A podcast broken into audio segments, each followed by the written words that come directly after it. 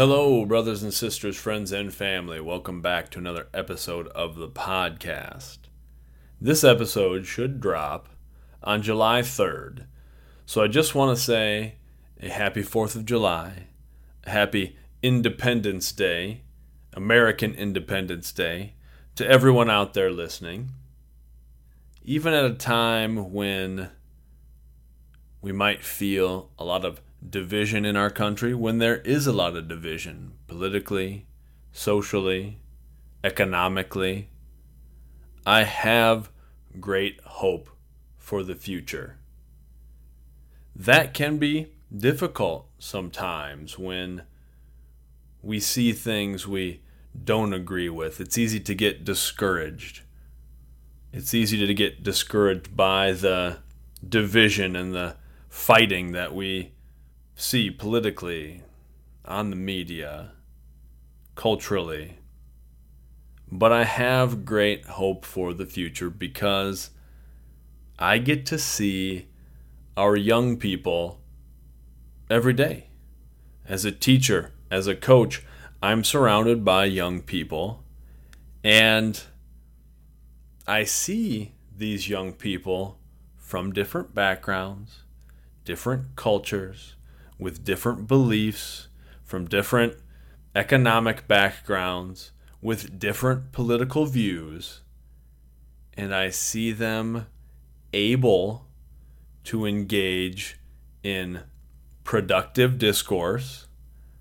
I see them able to have meaningful discussions and still treat each other with dignity and respect it's very easy for older generations to pick out the flaws, the perceived flaws of upcoming generations.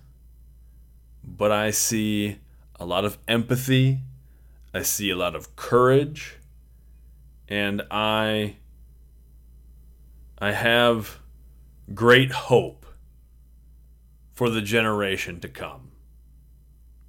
With that, we'll jump into some other good news. The organization I want to highlight this week is the We Defy Foundation. They can be found at wedefyfoundation.org. This is another jiu-jitsu related nonprofit, and specifically, this organization helps combat veterans who are dealing with military connected disabilities. I love the information on their website.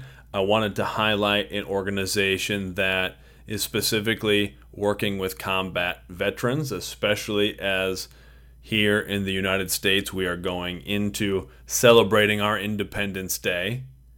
And despite the division we may see or feel it is important to remember the sacrifices that were made so that we can live in an independent nation where we can speak our feelings. So I like that We Defy Foundation is focused on combat veterans, specifically combat veterans dealing with disabilities, and they're offering a long term means to dealing with, managing, and overcoming those challenges through Brazilian Jiu Jitsu.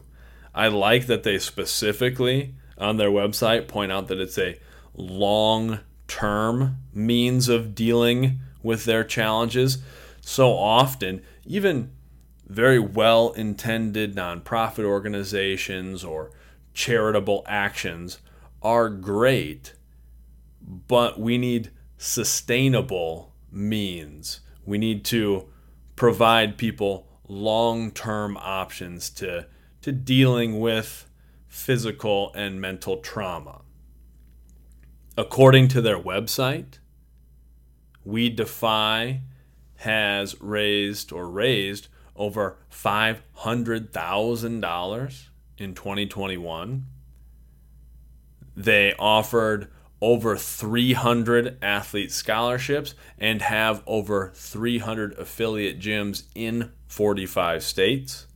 I also like they point out that 80 cents, 80 cents of every dollar goes directly to program expenses. That's great. That's always something I wonder about.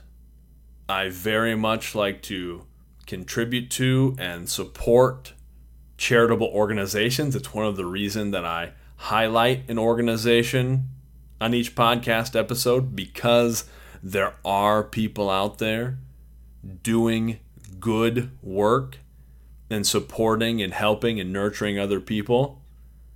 But sometimes we don't know how much of our donated dollar is really going to the services provided or how much of that money is being used for overhead and to pay people who are working for the organization or for the infrastructure side of things. And that's not bad.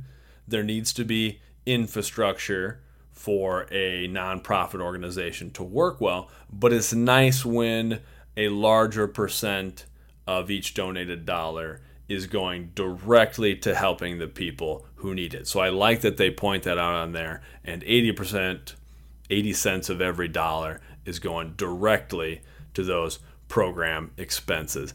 I also really like the values they highlight on their website. That's a big thing to me. I like when an organization points out these are our core values and they have them listed and it just says we are committed, we empower, we evolve. That's a pretty great set of core values for any organization or for an individual to be committed to the mission, committed to the purpose, to want to empower ourselves and others, and to be continually evolving, to learn and grow. If you have a chance, you can go on their website, we-defy-foundation.org. You can donate directly there. They also have merchandise if you're someone who's into Brazilian Jiu Jitsu. They have gis available, rash guards, t shirts, a lot of great apparel. It looks pretty cool too. There's some pretty cool designs for their rash guards, and I like the logo, the emblem they have for the We Defy Foundation that you can get on a t shirt. You can become an ambassador. You can become an affiliate gym if you're somebody who works out at a jiu jitsu gym. And I've mentioned many times with jujitsu or whatever it is, whether it's a another combat sport, any other team sport, that camaraderie, that support, that family sort of feeling that is created through physical training, mental training, that is so important and it does provide it provides a lot of support. It provides a lot of necessary connection, especially when people are dealing with trauma. That connection is so important. So, if you get a chance, check out We Defy Foundation. Next, I'll jump into my blog post for this week. And the blog post is Counselor on the Bridge. I was watching some Star Trek The Next Generation a little while back. It's a great show. Every time I revisit the series, I'm reminded of how great it is. I've always been taken by the optimistic, forward thinking undercurrents of the Star Trek universe. With this most recent viewing, I was struck by the counselor on the bridge. For those unfamiliar, the bridge is the command center of a Starfleet spacecraft. In this case, it's where the central characters often gather on the USS Enterprise. The captain of the ship, Jean Luc Picard, has a chair in the middle of the bridge. To his right sits his first officer, Commander William Riker.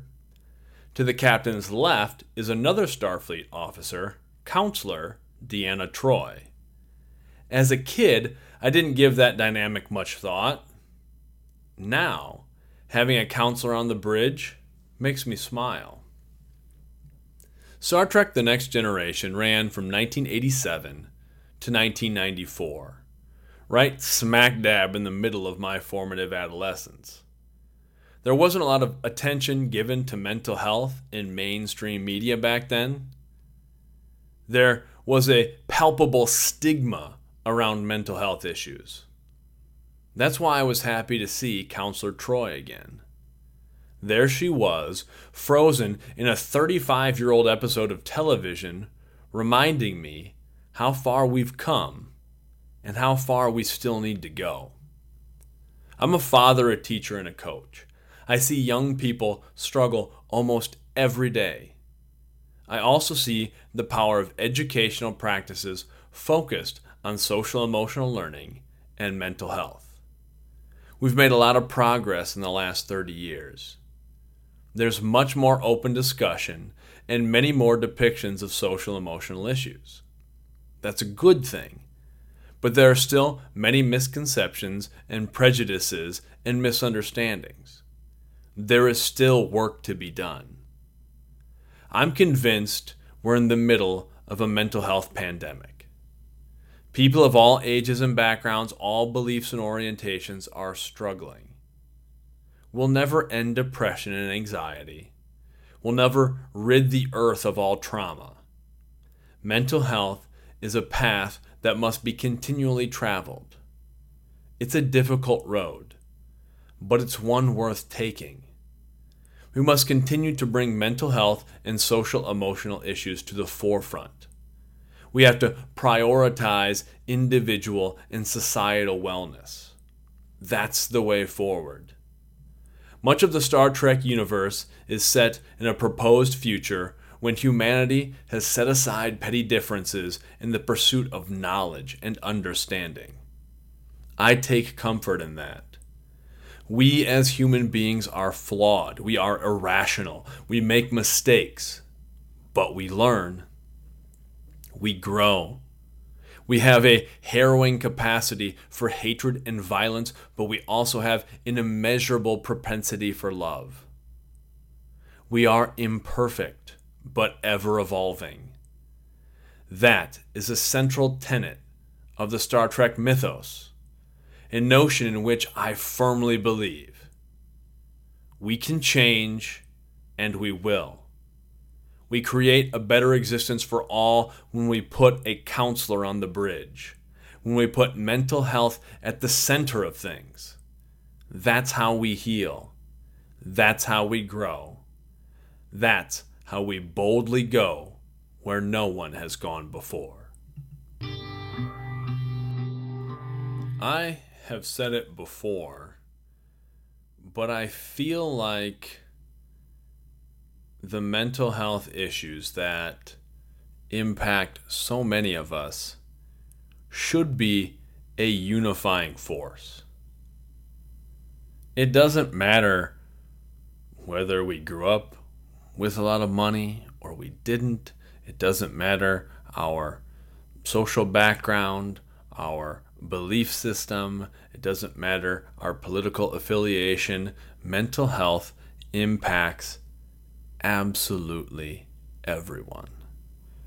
And I led this show talking about how much hope and faith I have in the generation of young people who will be coming into their own and and running this world sooner than we think. But I also worry because I see so much stress. I see so much anxiety. I worry for them as individuals. Because I have those young people in my classes, on the teams that I coach. and I'm I'm very optimistic because there is much more openness when discussing traumas, when discussing mental health issues, and that's good. That's a step in the right direction for sure. But we also need to take a good hard look as to why we have such a mental health pandemic. And it's a lot of reasons. It's not going to be boiled down to just a couple of things. There's a lot of reasons that people are struggling, but it's important to recognize that people are struggling. It makes sense to me that a show that is as forward thinking as Star Trek always has been would have the foresight to 35 years ago represent a future where a counselor, a mental health professional, is central to the operations of a starship. And I mentioned it in the blog post, but for those who don't really follow Star Trek, Star Trek is set in a future where Earth has kind of gotten rid of poverty and the need for money, and they've ended war and war amongst ourselves, war amongst humanity. And then in Star Trek, there are conflicts sometime with races from other planets. But Star Trek presents this Earth that has moved beyond a lot of the petty conflicts that have plagued us throughout all of human existence. I like that level of optimism. In the book I wrote, Ernest from Earth, there's a there's a slight science fiction setting to the beginning that sets up the story. That's not really the heart of the book that I wrote, but I really thought a lot about that Gene Roddenberry esque view of the future. Gene Roddenberry was the creator of Star Trek. That this is maybe a possibility, that this is what we might become a civilization that sets aside the petty differences and conflicts and disagreements for the greater good to seek knowledge and understanding. And Counselor Deanna Troi on Star Trek The Next Generation is also, I think it's, I, think, I may be incorrect, here, but I think it's a betazoid. She's half human, half betazoid. And in the Star Trek universe, betazoids have empathic and I think some telepathic abilities. And Deanna Troi has some of that. And I like that idea too of forefronting the importance of empathy to try to understand what other people are feeling. The other thing I'll say with Star Trek The Next Generation, and I shared this with my athletes not long ago, I was reflecting on Star Trek The Next Generation as I wrote this piece. And there's another episode from one of those early seasons of Next Gen. It's I think it's still in season 1, maybe it's season 2 that presents the Q and the Q is this near omniscient, very powerful race of beings. And there's one character, Q, who continues to show up in Star Trek for years after his first appearance. But the Q in one episode put members of the Starship Enterprise on trial as representatives for all of humanity.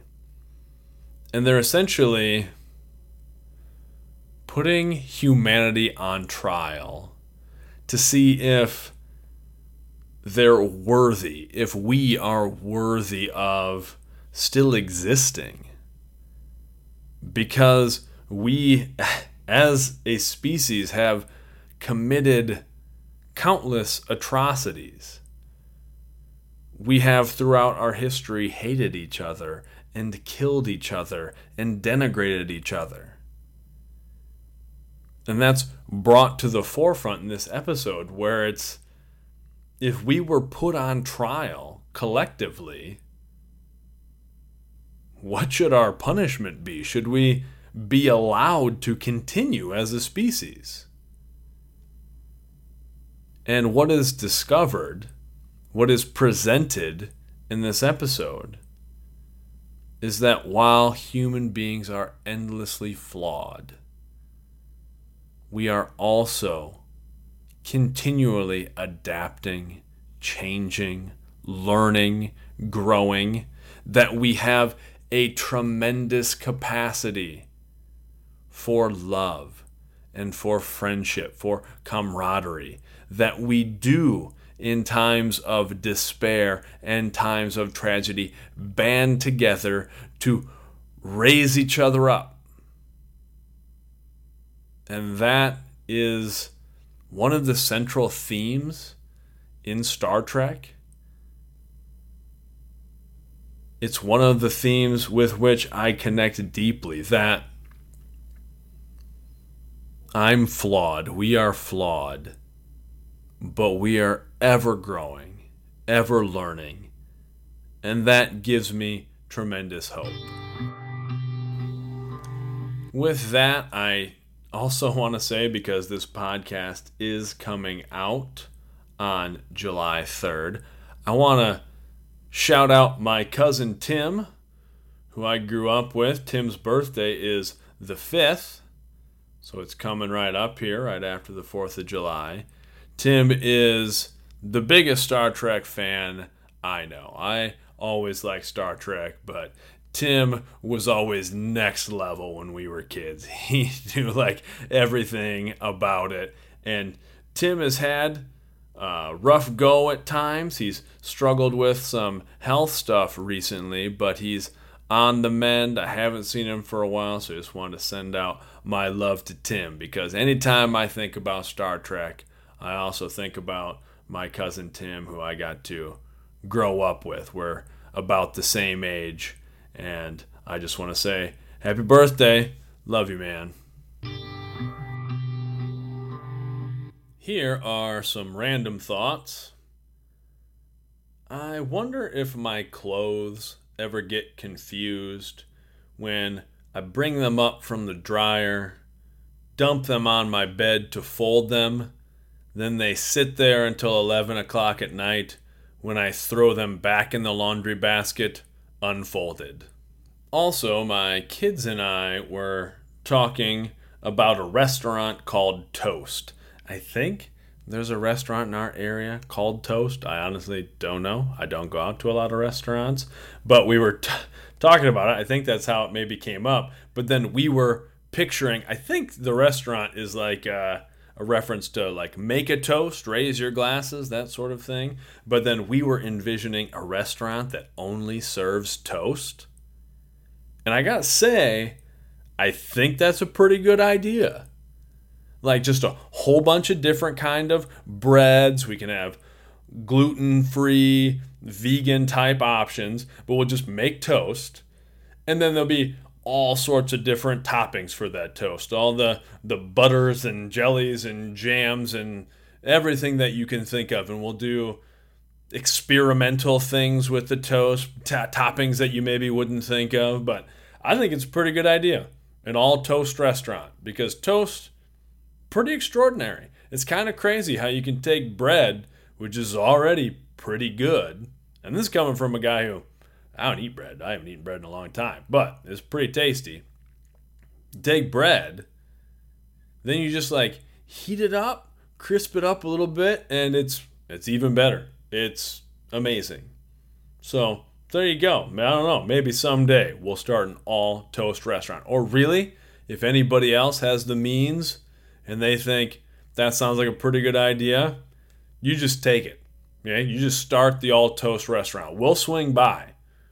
I'm not, I'm probably not going to start a restaurant. So, toast.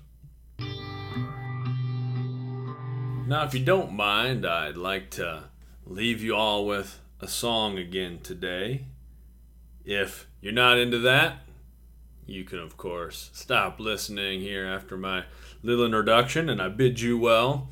But I'm going to sing a John Prine song today. If you're unfamiliar with John Prine, he was one of the people we lost during the height of the COVID pandemic when things were really locked down, and it kind of hit me a little hard. I, I don't usually I don't usually get too worked up when there's something going on with a celebrity or something like that. I wish them all well, and my heart goes out to their families and things when there's a celebrity passing or something like that. But John Prine kind of hit me a little bit because I'm a big John Prine fan. I I didn't know his music so much as a kid when I was young and my family would get together. Music was always a big part of our lives. We would sit in my grandparents' basement and listen to records when I was a kid, and my my aunts and uncles would be sitting down there, my cousins, and a lot of my family members rock back and forth when they're listening to music. So I have vivid memories of that. And then my whole life, my family has done hootenannies, and we call them hootenannies, where a lot of the family members, uncles and cousins specifically, play guitar. They'll bring their acoustic guitars and play and sing songs. And I kind of grew up on some of those older kind of folk songs or even kind of old rock songs that you could strum an acoustic guitar and sing along to. I didn't really know John Prine early on with that. I I became fascinated with guys like Kris Kristofferson, those kind of singer songwriters from that vein. And I, I kind of found John Prine a little bit later. And as soon as I discovered him, I was like, this guy is it. He had this ability to write songs that were meaningful and thoughtful, heartfelt, touching, but also silly. He would put in these silly, wondrously humorous lines, and I thought maybe nobody better captured the full experience of humanity the the somber, the sad, but also the silly. And the song I played last week was written by Blaze Foley, is maybe a lesser known songwriter, but it's one of the few songs that John Prine would cover. Because he's he would wrote his own songs, Prine, but that song struck him and that's song that he covered and I just thought I'd play a John Prine song for you today. I've had a, I had a chance to see John Prine a couple of times. Each show was fantastic saw him with my kids twice. And the last time I got a chance to see John Prine was one of his very last shows. He was playing a show. He was having basically a New Year's Eve party at the Grand Ole Opry down in Nashville. I'm so glad that we went. My kids and I like to travel. We like to take road trips, do things like that and it was sort of on short notice. Usually, I plan out a big trip like six months in advance. I like to really plan things out and decide what we're gonna all hit up and do. And this was a little shorter notice. It was it was after football season, I think. So football season wraps up, depending on how far we go, mid November, something like that. And I saw Prine I think I had known that before, was playing at the Opry, and eh, I wasn't sure if we were going to go over our Christmas break. And I thought, you know what, we're just going to go. So I got us tickets to the show. I was still able to get tickets, reserved hotel, that whole thing. I'm like, we'll take a road trip down there after Christmas, going into the new year, and we'll ring in the new year in Nashville, Tennessee. So this must have been let's see, must have been the new year, like ringing in the 2020 new year, I think. Because, right, COVID stuff shut everything down here in about March of 2020, must have been. So, end of 2019 going into 2020. kids and I take this road trip down. It's a great road trip. We stopped in St. Louis and had a lot of fun there. We stayed by the Arch, and there's I forget the name of the museum. Maybe I'll highlight it sometime. There's like a children's museum there in St. Louis that was fantastic, very interactive, a lot of fun. We did that.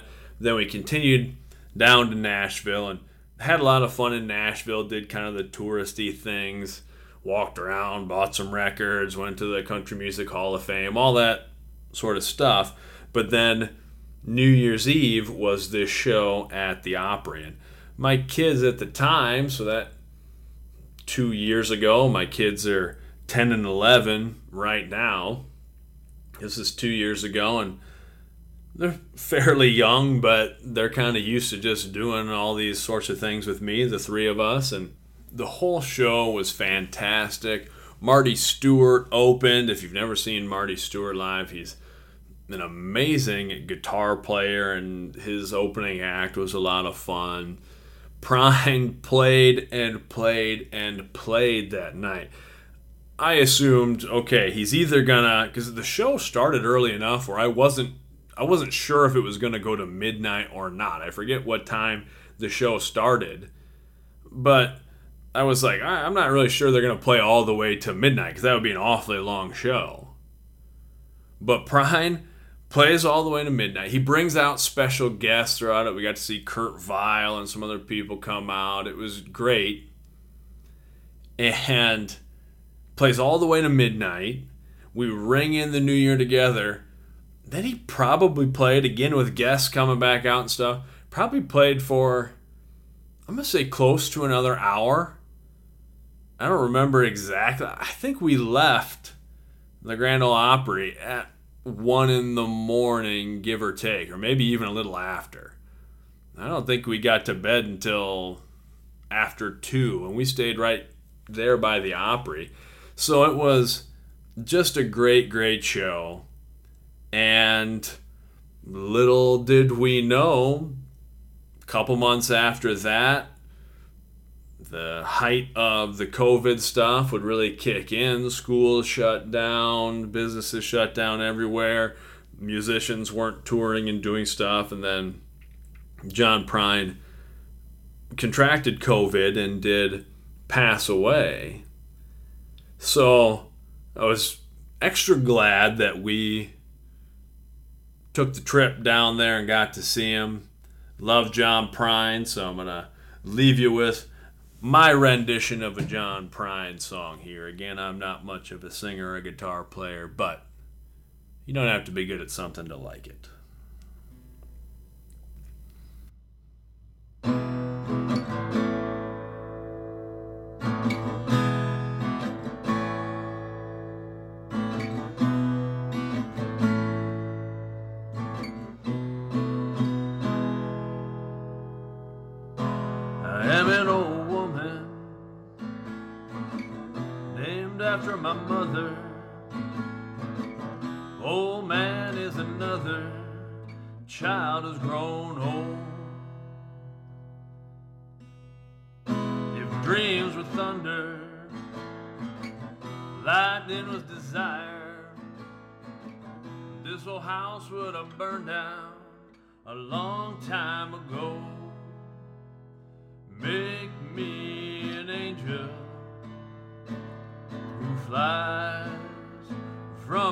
Montgomery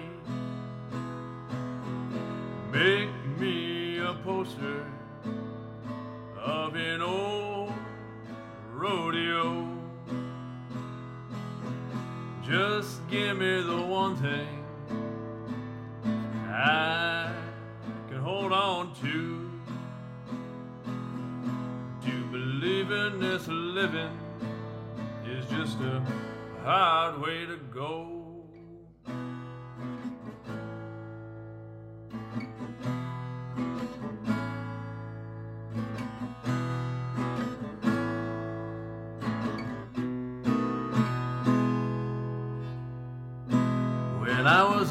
Girl.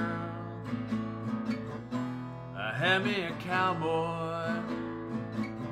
Wasn't much to look at, just a free rambling man.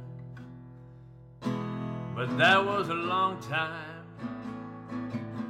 No matter how I tried, the years just roll by like a broken down dam.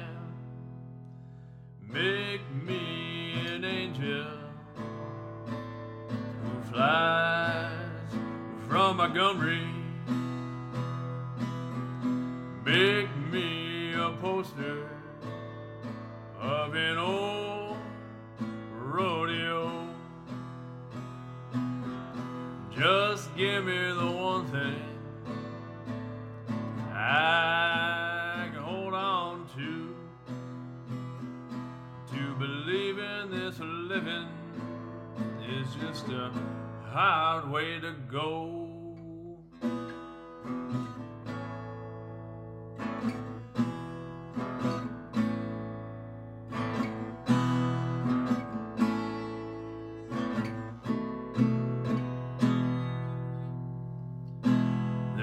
In the kitchen.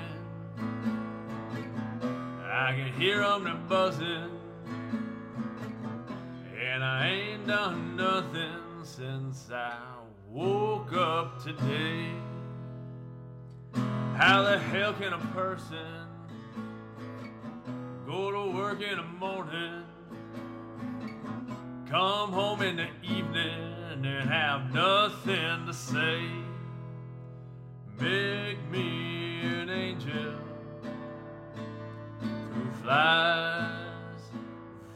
from Montgomery.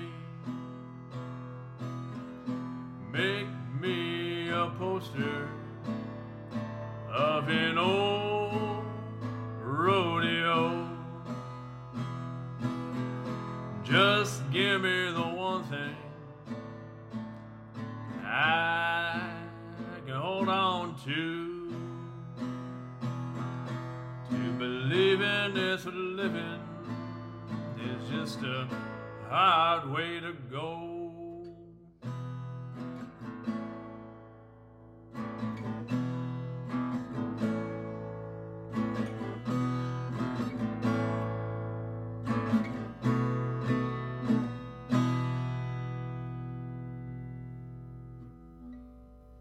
Thank y'all. Be cool to each other. Love ya. Peace.